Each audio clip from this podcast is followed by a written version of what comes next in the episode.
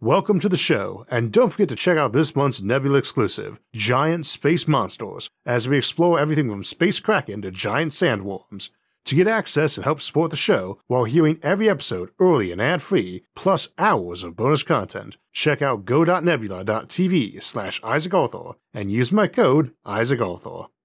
This episode is brought to you by ExpressVPN. They say space is the final frontier, but what if it's just the beginning of our explorations and experimentations? And what if some experiments require entire galaxies to conduct them?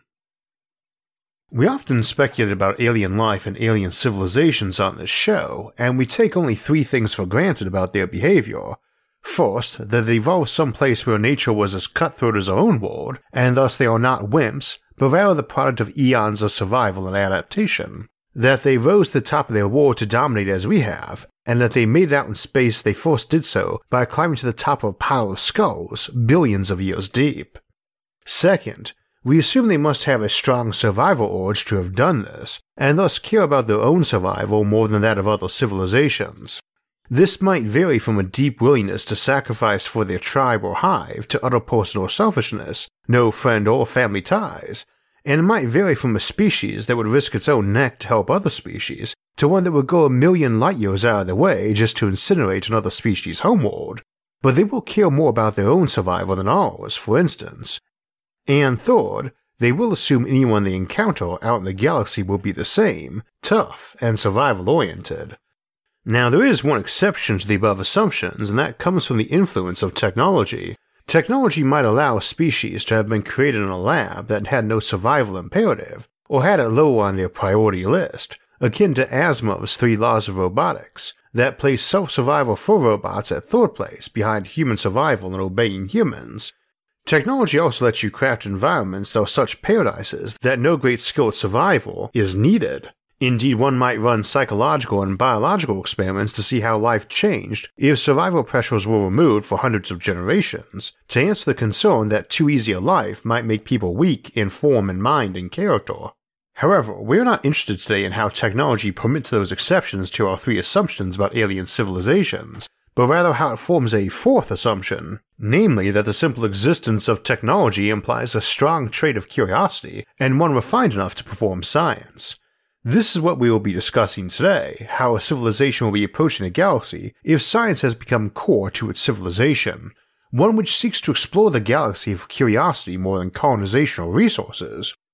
In the previous two episodes of the series, Galactic Domination, we looked at those seeking to control the galaxy in Empire Eternal and to harvest it in Strip Mine the Galaxy. And so today we look at the extreme form of scientific explorations in regard to the galaxy, turning it into your laboratory.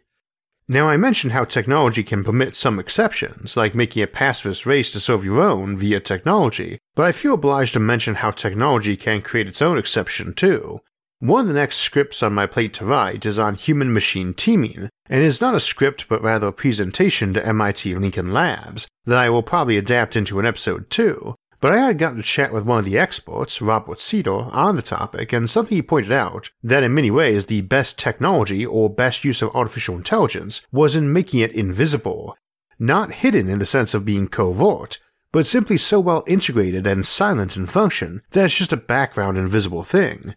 The best toaster is not one capable of holding complex conversations with you, but rather one that knows what you want and hopefully before you even ask. It knows who hit the button on it and knows how they like their toast, or better yet, knows who likes toast when and produces it ready to go when you enter the kitchen, or even delivers it to your table. This is a recurring concept in more and more devices as we move into smart homes, things which learn to anticipate our personal wants, but in the sense of invisibility has long been true of a lot of software too. The best features of most programs are those you forgot even exist. You take them for granted, Indeed, while the squeaky wheel gets the oil, the ideal machine is one you forgot even exists. With that in mind, we have to seriously contemplate that technological civilizations might not be super curious or even terribly intelligent after a time, because their technology requires so very little learning or maintenance. We should not assume this necessarily leads them becoming dumber, but it does challenge whether or not our classic science fiction assumption of a species growing smarter, bigger of brain, and more intellectual as the eons roll by is really very valid. Intelligence is valuable for survival, but once survival is assured, how does greater intelligence benefit one? Not that we should be assuming a singular course of action. You might have folks in the same culture who will content to let machines glide along invisibly and being indifferent to how they operate, while others opted to shoot or snort every mind enhancing cocktail their science could come up with while jamming computers into their skulls. However, in such a society, we might have folks who worried about either extreme case a total indifference to technology and a total obsession with mind enhancement and technological advancement. Note that I'm not saying an indifference to technology would imply an indifference to intelligence and education, incidentally, just to technology,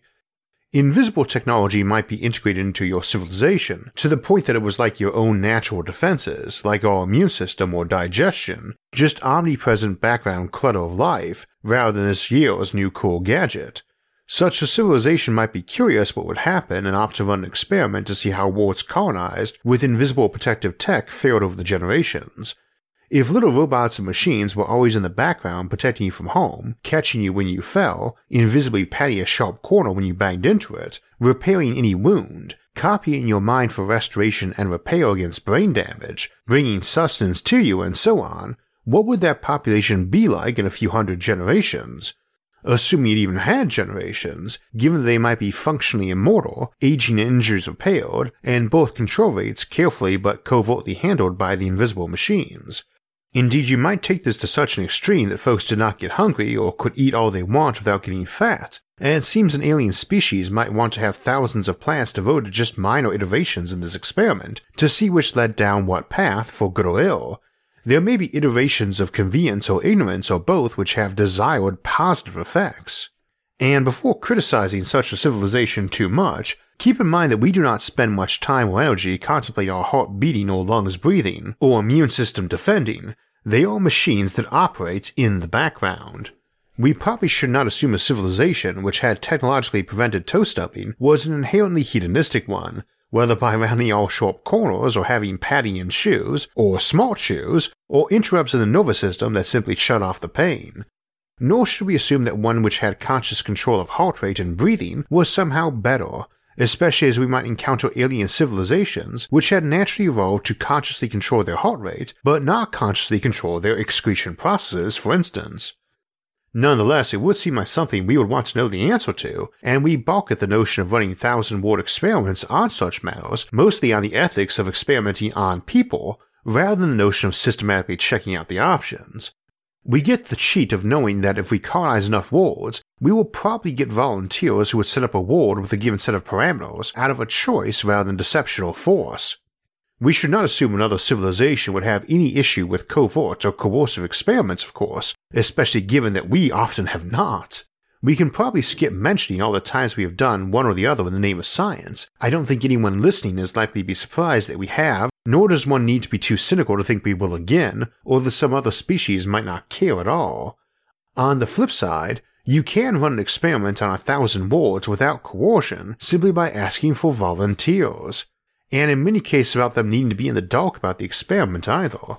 We probably would not have too hard a time finding volunteers for colonizing a few hundred planets where they were told going in that we were going to alter human aggression levels up or down for each war by 1 to 10% and see what happened after a few centuries. Indeed, the big problem there would be a self selection bias, as folks who thought aggression and ambition were vital to human success would flock to one world, while those who thought it was the root of problems would flock to another, and they would be carrying their personal philosophies and ideologies with them, which would make getting results of the physical effect of biologically lower or higher aggression rather hard to sort out. Doable though, especially with a big enough sample and a big enough brain, and you've got a whole galaxy to make samples in. That's something to keep in mind. Experiments like these with proper control groups could be tabulated and sorted by a 10 year old, or a very simple AI of the kind we already have. It is just number crunching around a fairly simple problem, a civilization might get a lot of science done just by having their invisible AI in the background be authorized to check how minor alterations in various human instincts and imperatives affected us. Quick side note on that though, speaking of human imperatives and machine imperatives, I mentioned Asimov's three laws of robotics earlier prevent harm to humans, do what humans tell you, and prevent harm to yourself in that order and also the implied equivalent for humans and aliens in terms of natural selection, not producing wimps or folks who don't care about surviving. We should probably emphasize, though, that when we say humans have a will to survive or a will to protect their species, that is only true in a meta sense. Evolution is really about the notion of self sustaining concepts or algorithms. You don't have some internal prime directive not to die, you've got a host of reflexes and safeguards which fire off to prevent something often damaging or lethal, each of which popped up separately and randomly at some point in our ancestors' existence. You no more want to survive biologically than your house wants to stay warm or cold, it is insulated, not programmed to be insulated. Of course, modern thermostats are a lot smarter about temperature, and neither insulation nor thermostats are evolved traits. They are textbook examples of intelligent design. But that also may be an issue out in the stars and where a big laboratory comes up. We might need to test new traits and how they help or hinder in unexpected ways when added to complex systems. This is the field of cybernetics, incidentally, the term originally meaning how to analyze and predict changes to complex systems with feedbacks, and the notion of modern cyborg or cybernetic organisms just arose from that. But obviously, cyborgs as a future for humanity is something that's very likely to arise too. Running tests on how cybernetic or genetic augmentation altered a person's psychology or civilization's overall behavior is another one you might need a big lab for. We also need to be considering what their core motivation for running experiments is, because it probably is not their immediate survival or convenience, not when we're talking about a civilization, individual, or group whose main motive for going out in the galaxy is science. The real galaxy is not like Star Trek, where you're going to find some weird new physical phenomena every other episode. The galaxy might turn out to be very interesting in biological and botanical offerings if life is common, even non intelligent life. Indeed, it might be quite interesting geologically too, but there's not going to be much to interest physicists in terms of the fundamental laws of the universe. When we start talking about galactic scale experiments that physicists might want to conduct, then it isn't exploring every new system, it's making some supercollider that is a ring around the entire galaxy, or some telescopic grid that lets us create an array that wide.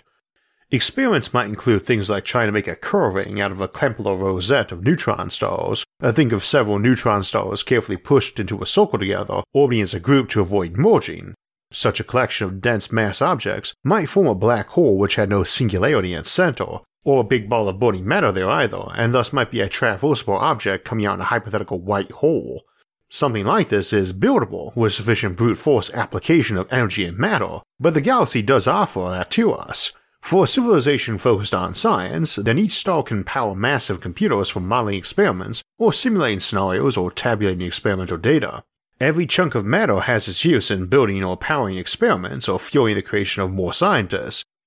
Now, a default civilization like our own is content to just make scientists as one of many encouraged and valuable professions amongst a host of life choices. But one focused on just churning out scientific minds might be engaging in not just wholesale genetic and cybernetic augmentation, but flat out cloning or mind uploading and duplications of brains. Very approximately, a Matryoshka brain, a multi-layered stellar engine that uses all the power of a star to run computation, would permit either one massive singular brain of that scale, or the emulation of 10 to the 34th human brains, or 10 billion trillion trillion Einsteins. And that's just one single star like our own. Some stars offer a million times more power to calculate with.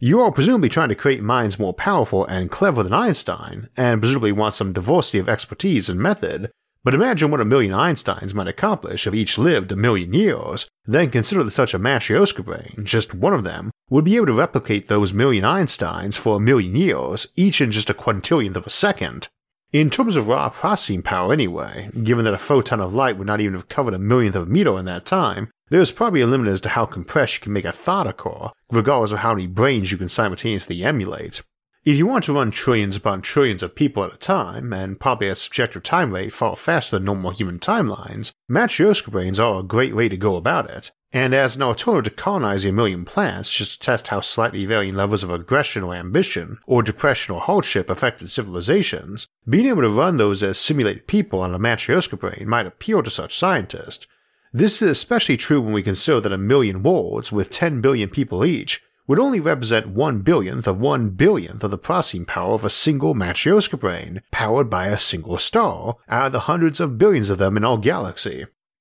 The reality is that one of those Matryoshka brains is probably capable of simulating an entire populated universe of classic planets to a level of resolution and authenticity we would have problems detecting if we tried, and far beyond what we found comfortable for living in.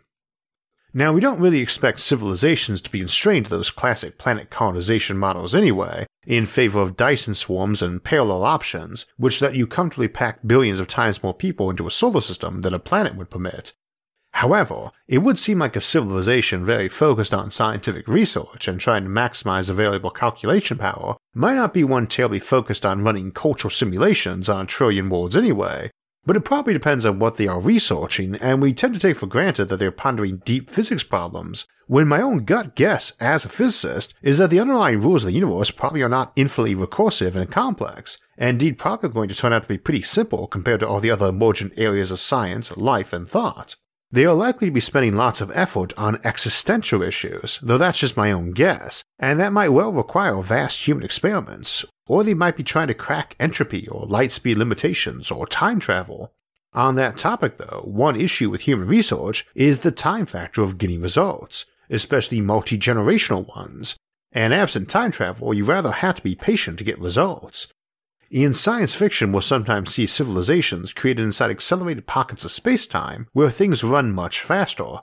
we even see cases where humans live shortened lives for experimental purposes, like on the planet Argos in the Stargate SG-1 episode Brief Candle, where everyone only lives 100 days. That particular episode has the experiment as a product of a rather amoral and vicious creature playing God, literally impersonating one in this case, and thus is assumed to be evil, but given that the folks in it seem to grow to full human knowledge and maturity in well under 100 days, for reasons unknown, that would seem to have positive effects for some applications.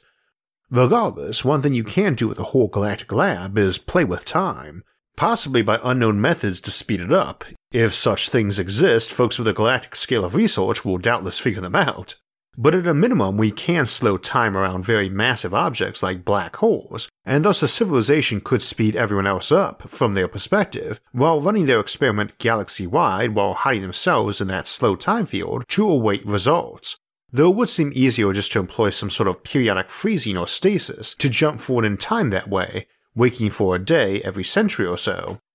This is another case where simulation is handy though, because if you can emulate a human mind with a certain amount of processing power, or an entire civilization with a certain amount of processing power in a simulated reality, then you can run that thing a thousand times faster with a thousand times more processing power. Note that we are assuming proper emulation, essentially full and total simulation of a human neuron, not some minimalist or partial approach, which might work too in many cases. We're assuming here there's no aspect of humanity that can't be emulated on a computer, which is a big assumption to be fair. This doesn't have to do with whether or not a civilization can emulate people correctly, but whether or not it's possible at all, and that's something we can't say yet, but presumably it can be done if there's no supernatural aspect of humans like a soul or so on, and we don't know from a scientific perspective if there is or is not. That's the sort of big question a super advanced civilization might expend galaxies worth of resources trying to answer, or similarly, if there's any universe beyond our observable one, be it multiverses or higher layers of reality or whatever, and it raises one final point for consideration today, which is the motivation for the research.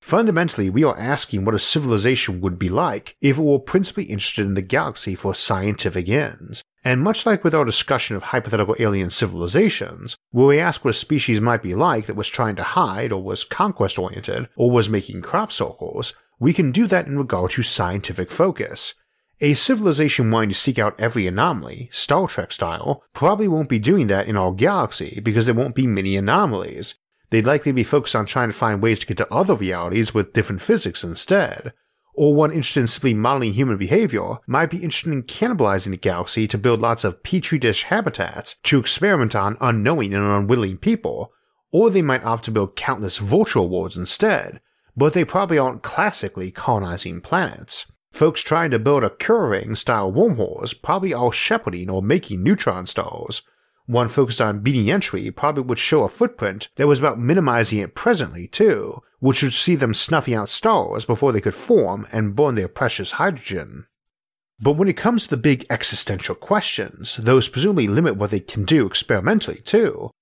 Consider a civilization which thinks it entirely ethical to use trillions upon trillions of people, like disposable test tubes, to conduct sociological research doesn't really seem like one trying to find out how to make folks happy and fulfilled. A civilization which does not believe life has any underlying purpose isn't out there building a giant computer to ask what the purpose of life, the universe, and everything really is, because they don't think it has one. If you believe it has one, then there's good odds you also believe there's some non subjective concepts for right and wrong and good and evil that you shouldn't be breaking for research purposes either. Taken as a whole, while we often imagine ourselves or some ancient and wise alien species engaged in million year long experiments across the whole galaxy, I can't say I find this a very probable scenario for civilization's main focus for why they wanted to engage in galactic domination. Not because you might not go to extreme lengths to carry out experiments or prevent others interfering with them, but because I can't think of many experiments you would run that might call for that. So, in today's episode, we contemplated galactic civilizations using entire worlds for social experiments and collecting data. But that is not a worry of the distant future. Right now, everything you do on the internet is getting mined for data, for direct use, or for sale to others. And while there are tons of conveniences, there are a lot of drawbacks too, like your internet provider being able to see all the sites you visit, even in incognito mode, and selling a log of your activity to advertisers. The internet becomes more and more integrated into our lives in more and more ways every day. More of us work on it and do business and banking on it than ever before, both from at home and from riskier public Wi Fi spots. And if you do any of that, you need to be mindful of your cybersecurity, because anyone with a bit of computer knowledge connected to that same network can easily hack you. Using a virtual private network like ExpressVPN is a critical component of that cybersecurity. Your data is yours.